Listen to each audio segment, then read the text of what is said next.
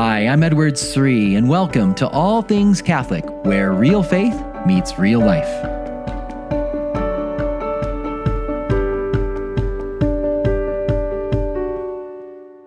Where are you, Lord? God, where are you? Maybe you've been there before. Maybe you've had those seasons of life when things aren't going well, when things didn't turn out the way you planned, the way you hoped, and your world of you feels turned upside down and you're wondering, where is my life going? What's going to happen next? Is this ever going to get better? And we might ask, where are you, Lord? If you've ever had that experience, I want you to know that many of the great biblical heroes, many of the great saints have experienced that as well. What is God doing when He allows us to experience certain unexpected crosses, periods of darkness, periods of uncertainty? He's doing many things, but one of the things that we're going to see is that he can use even the difficult situations in our life to draw us closer to him. And I want to be clear, it's not as if God is throwing down these crosses at us. You know, I often like to say, like Zeus throwing lightning bolts, you know, he's going to just throw this cross on upon us here. No, God uh, allows us to experience these crosses. We bring crosses into this world because of sin. Original sin is what brought all disharmony, disorder, pain, suffering, death, broken relationships, illness, disease, disappointment. All of those things came because of sin. We brought that into the world, and we're all going to have our share in those moments of darkness and pain and suffering. But God, who's so good and so loving, can even use those moments for our good, to bring good in the world, but also good in our own souls. He may use it to invite us to grow in a certain virtue like patience or surrender or to trust more. And through the, the difficulties, through the darkness, through the uncertainties, we learn to walk by faith and not by sight. And that's good for us. You know, we often think our faith is just, oh, I believe the creed, I believe the catechism, I believe in the seven sacraments. And that's all good. That, that's a part of faith, of course. But real faith is not just intellectually accepting the teachings of the church. It involves that. that that's an essential part of it. But as the Catechism describes, it also involves an entrusting of myself to God. And it's that surrendering to the truths that there is a God, that I'm not made for this world, I'm made for eternal life, that this God is good, that this God has a plan for my life, that this God can help me in the midst of my suffering. It's that's where faith is tested. It's easy to just say, "Oh, I believe in the the seven sacraments. I believe Jesus is present in the Eucharist." And, you know, that that that's in a sense easier to believe than to trust in God, to believe in him when I'm really going through a hard time when I'm not sure how things are going to work out in whatever it is that I'm worried about or I'm stressed about or I'm down about. God can use those moments to help us to grow in faith, to help us to grow in greater trust of Him. And that's good because we, we want to trust our Heavenly Father and we know we need to trust Him more. We want to learn more how to walk by faith and not by sight. And that's what we're going to look at in this week's podcast. So, welcome to All Things Catholic. I'm your host, Edward Sri. Uh, I'm so excited to share with you some things that we've been actually teaching with our, our missionaries in focus recently. We've been doing an all staff Bible study. So picture, oh, 850 missionaries, young people around the world, all across America, in Europe, uh, down in Monterrey, Mexico. So picture people around the world, and we're doing this live Bible study week after week for our staff uh, training them in the story of salvation history. And we've been looking at great biblical characters who exhibit this, this call to faith, this call to surrender more, to trust, and how God is working with them uh, in the midst of, of these moments of darkness in their life. So there's a lot we're going to learn from. And we're going to take one of those biblical heroes to take a look at today. But before we jump in, I just want to mention to anyone that lives in the Midwest of the United States in particular. Well, this invitation is open to everybody. You can live in you know Singapore and, and, and still come to this. But maybe maybe you've heard about the big focus conference we do every year. Uh, it's called the Seek Conference, and we gather you know, 19,000 people in this NFL stadium, this dome there in St. Louis. Uh, we're going to be doing this January 1st through 5th, and it's so awesome to see the, the faith of the next generation young people, college students, young adults, young professionals all coming together to worship God. But I want you to know that it's not only for young people. Well, that's that's the primary audience, of course, but many of their parents will come, benefactors will come, and especially we have a whole track dedicated toward lay people who work in evangelization or lead a small group or some kind of faith formation. So if you work in your parish or maybe you don't work at your parish but you you volunteer and you you help with RCIA at your parish or you lead a men's group or a women's group at your parish or maybe you're just a mom and dad and you're doing faith formation in the home because you're the primary educators of your children and, and you want to pass on the Catholic faith in your home to the next generation. If you are doing any kind of faith formation, again, whether it's formally in a, working in a parish, informally volunteering, you're a part of small groups or involved in parish ministry as a volunteer, or you're just a mom or dad trying to raise kids Catholic in this secular age, come check out the Making Missionary Disciples track at Seek at the Focus Conference. So we have a special track, and what, what happens is people will go to all the main sessions with all the young people. So they'll go to Mass. It's amazing to be with, you know, 300 uh, or 500, I think we had priests last year, and about 30 bishops, and you know 19,000 people worshiping God in the Eucharist at Mass is amazing. So they go to the Mass every morning, and then the evening talks. There's the keynotes where you hear from people like Sister Miriam, Father Mike Schmitz, and many others. So they do those sessions with everybody. But then during the day, when all the college students are doing their breakout sessions and things on dating relationships and chastity and how to evangelize on a college campus, we have what's called the Making Missionary Disciples track, which is all about practical skills for passing on the faith as a layperson in your home, in your workplace, in your parish, in RCIA, in sacramental prep, in marriage ministry, whatever you're involved in, any way that you're passing on the faith, whether at the parish or in the home, in the family, or in the workplace, you can come learn practical skills on how to do that effectively in our secular culture. So, you can learn more about this at seek.focus.org. Again, you can go to seek.focus.org. Uh, I know I'll be there. I know many of the Ascension uh, presenters will be there as well. Looking forward to seeing many people in St. Louis, January 1st through 5th this year. And if you can't come for the whole five days, you can. There's day passes. You can come for one day, two days, three days. Check it out. Seek.focus.org. Now, Let's turn to this great biblical hero. Now, there's so many of them that we could look at. I wanted to turn to Abraham. I think about the great Abraham. He's the father of faith. But, you know, if you really look at his life story, it was a hard life you know, it was very blessed, but it was hard. It was difficult. I don't know how much you know the inside story of Abraham. So Abraham is in the book of Genesis. You you first start reading about his life in Genesis chapter 12. He's he's mentioned previous, but in Genesis 12 is where the story really picks up, where God is calling Abram to leave his family, to leave his hometown, his land, and go to a distant place and to trust God.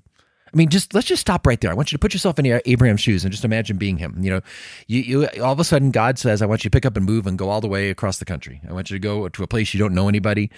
Leave all the people that are dear to you. Leave your your home that has been familiar to you. That, that that alone would be pretty hard." But here's the next thing. and again, most readers don't pick up on this, but when you read Genesis chapter 12, verses 4 through 9, you, you read about how Abram is being invited not just to go to a distant land, but to go to the land of Canaan. The land of Canaan. Now, we, when we modern readers, when we read the Bible, we're just like, oh, land of Canaan, what's the big deal? Uh, you know, not probably not that important. Well, if you read the narrative before, the two chapters that came before, uh, Genesis 10 and 11, and even if you go back to chapter 9 in particular, Canaan isn't any ordinary land. Canaan is enemy territory. This is where Abraham's family, uh, in the background here, I won't get into all the details, but he's a descendant of a man named Shem who's in rivalry with a man named Ham, and Ham has a son named Canaan, and Ham tried to usurp Shem's role and his leadership, and there's this family rivalry here. So to go to the land of Canaan, you know that's like you know you're, you're going into enemy territory. You're going into hostile territory. These people aren't going to be very hospitable to someone from your family line. So this is this is hard stuff here. Leave your home leave your family leave what's familiar to you. Go to a place you don't know and guess what? The people hate you there. So so right right there you're just learning a lot about abram. What faith he had. What amazing trust he had in god. He trusted. He said yes to the lord. He answered the call are you willing to do hard things for God when you sense God's inviting you to do something difficult, something scary, stepping out into the unknown, something that might be really challenging for you? Do you tend to shrink from those calls of God to do th- things that are hard? Like maybe you sense God's inviting you to volunteer at the parish and help more, to lead something, to share your faith with someone, to have a difficult conversation with someone. You need to tell them the truth about God and and you're and you're nervous about it. Like, how do you respond when God asks you to do something difficult? Turn to Abram. Abram is a great man of faith. He trusted God and even went to Canaan. I love this story. What faith he had. But here's what happens next. He gets to land of Canaan. How do things go for him there? Well, you read in Genesis chapter 12, verses 10 through 20, that there's a great famine in the land. So Abram trusts God. He answers the call he goes to this distant land of Canaan, and it doesn't work out well. There's a great famine. Does that ever happen in your life? Do you ever have those moments where you, you trust God and you say, "Okay, Lord, I'm going to do this," Then you do it, and it, it was it it it wasn't easy. you, you say, Lord, Lord, I'm going to trust you here. I'm going to I'm going to follow your plan. I think you want me to do this, and then it's hard you know that could be something in your marriage. You know I, I want to get married it was awesome. And then you get into marriage a few years into it and you're like oh wow this is really hard. This is demanding and we hurt each other and we frustrate each other you know? Or you want to have kids? I'm so excited i want to have kids. And and you know kids are hard and it's going to be tiring and you're not going to get much sleep but then you actually have your child and you realize, wow, this is much harder than anything I've ever done before. I feel stretched like never before. And there's great joy and blessing that comes into it. But but sometimes we we follow God and we sense, okay, I think God wants me to do this at the parish, or I think God wants me to take this new job, or I think God wants me to go in this different direction in my life. Maybe when it's something like that and we're trusting the Lord, and then we get into it and it's really difficult. And we're wondering, God, where are you? What's happening? Well, this is what happens to Abram. He trusts God. He goes to the land of Canaan, and then there's a great famine there. and so now he's got to pick up and leave again and go down south to Egypt where there's food. And he goes to Egypt, and, that's going to be hard. and Egypt, by the way, is a part of the rival family as well. He's another descendant of that patriarch named Ham, uh, who's a rival to Abram's family. So he goes down to Egypt and he gets there, and uh, the Pharaoh starts hitting on his wife, thinking Sarah, his wife, is really beautiful. And so now he's got all these problems. I mean, things are really hard for Abram. Then he gets back home, and when he gets back, his nephew Lot. Uh, takes the better portion of the land of Canaan, and Abram stuck with the lesser part of the land. Uh, and then, then, then his nephew, who was selfish and took the best part of the land, he ends up getting caught up in a battle and swept away, and Abram has to go rescue him. So it's like one thing after another after another in Abram's life. He said yes to God heroically. You can admire his tremendous faith, leaving home, leaving family members, going to a distant land he doesn't know, and to a land that's hostile with people that are opposed to him and his family line. What trust Abram had. But he trusted God and it doesn't seem to work out. There's one problem after another after another. So by the time you get to chapter 15, is, which is what I want to focus on today, it tells us that the Lord came to speak to Abram in a vision and said, Fear not, Abram, I'm your shield, and your reward will be very great. Now, you can imagine being Abram thinking, you're, my shield.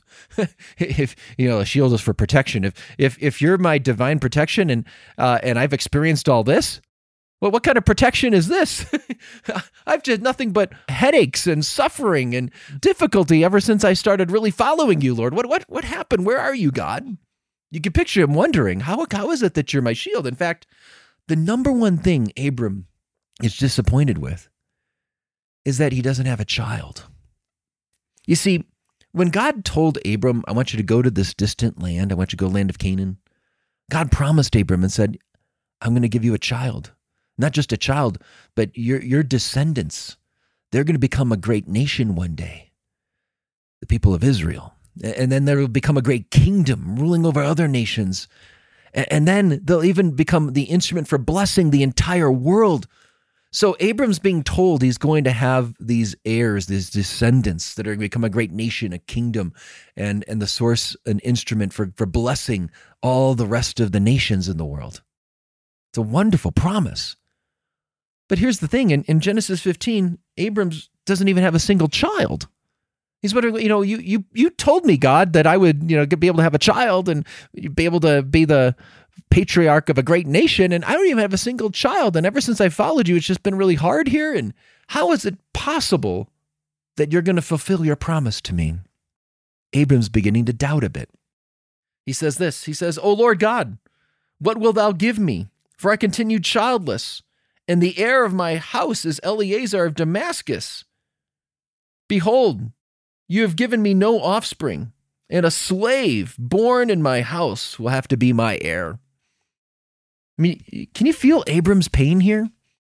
Again, put yourself in his shoes. God promises you, hey, you're going to have a great, you're going to have a child, you have many descendants, and they're going to become a great nation and kingdom someday. All you need to do is go to the land of Canaan. Just leave home, leave everything dear to you, go to this hostile territory. Trust me.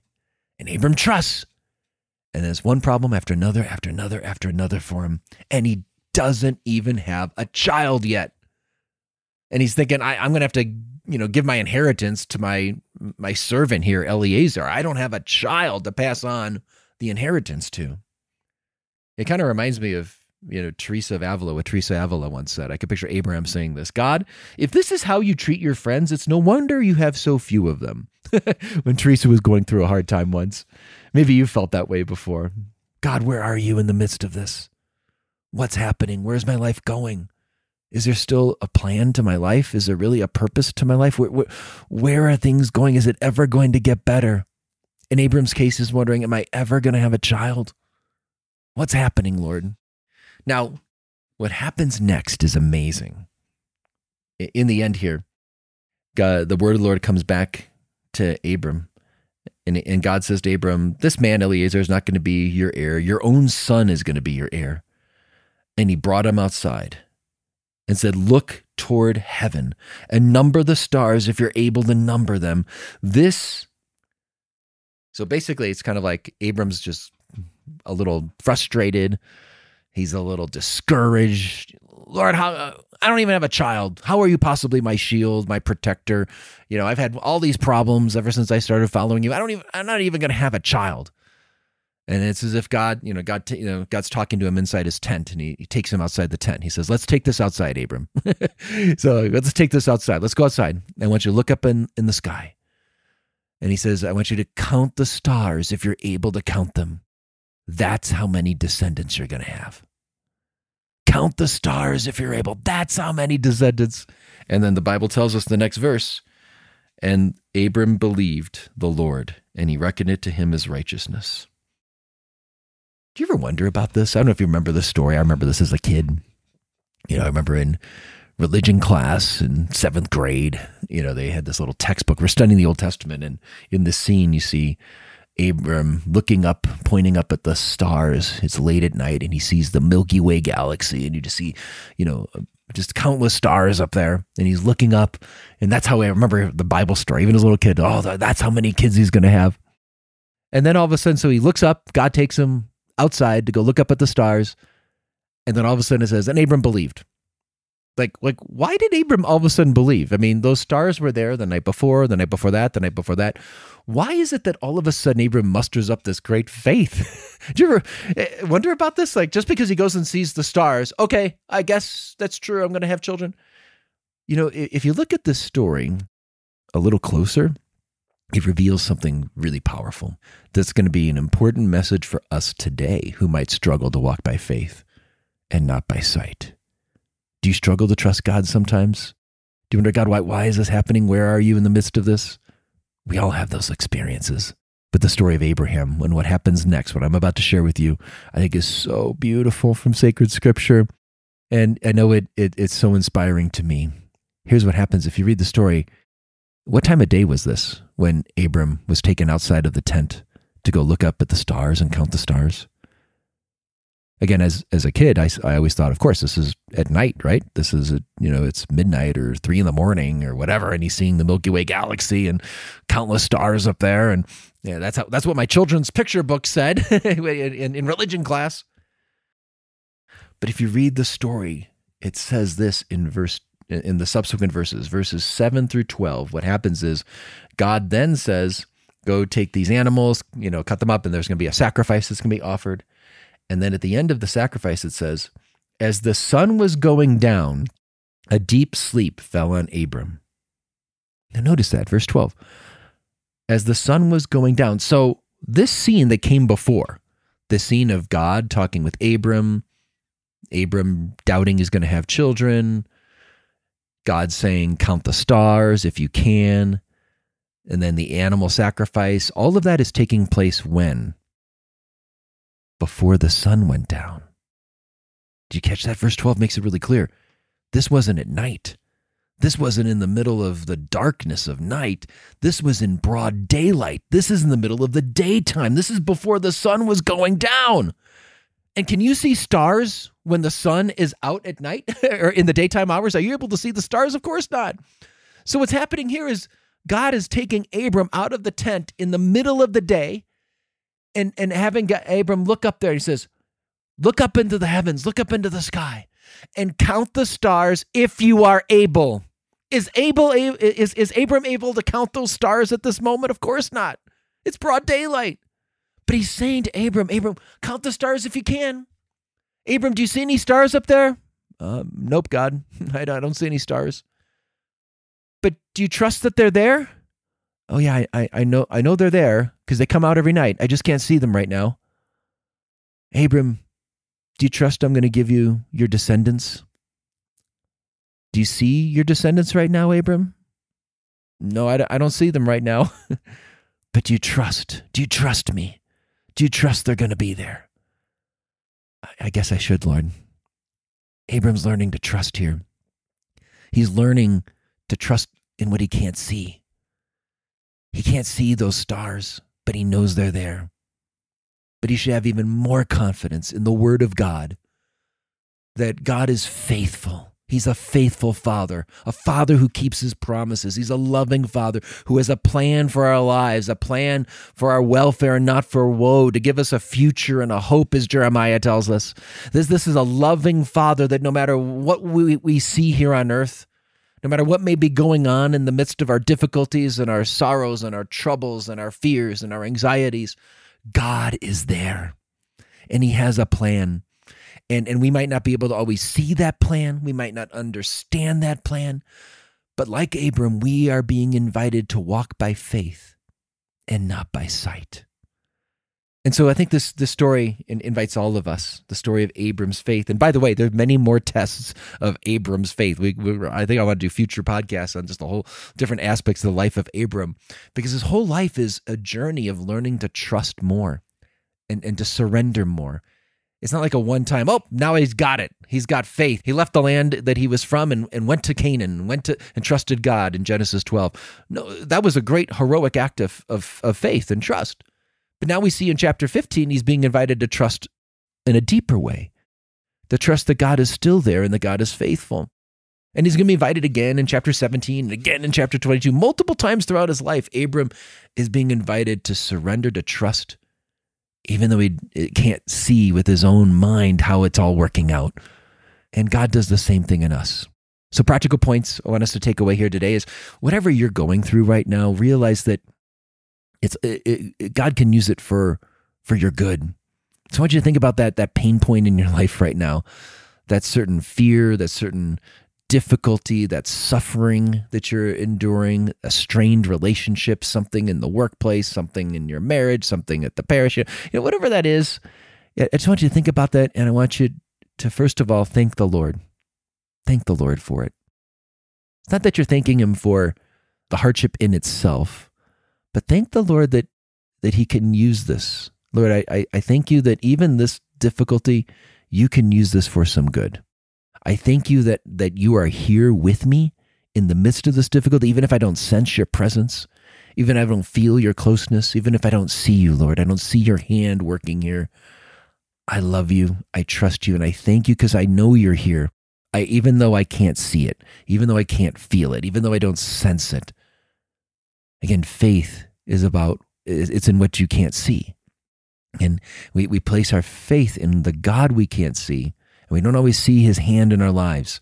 And I, and I think that's one thing we can take away here is that no matter what's going on in our lives, to trust that God can use it for our good, that he can even use those circumstances in Abram's life, all those series of difficulties, and he can use it to help Abram grow in patience to trust in God's timing and not his own timing, to trust in God's ways and not his own ways.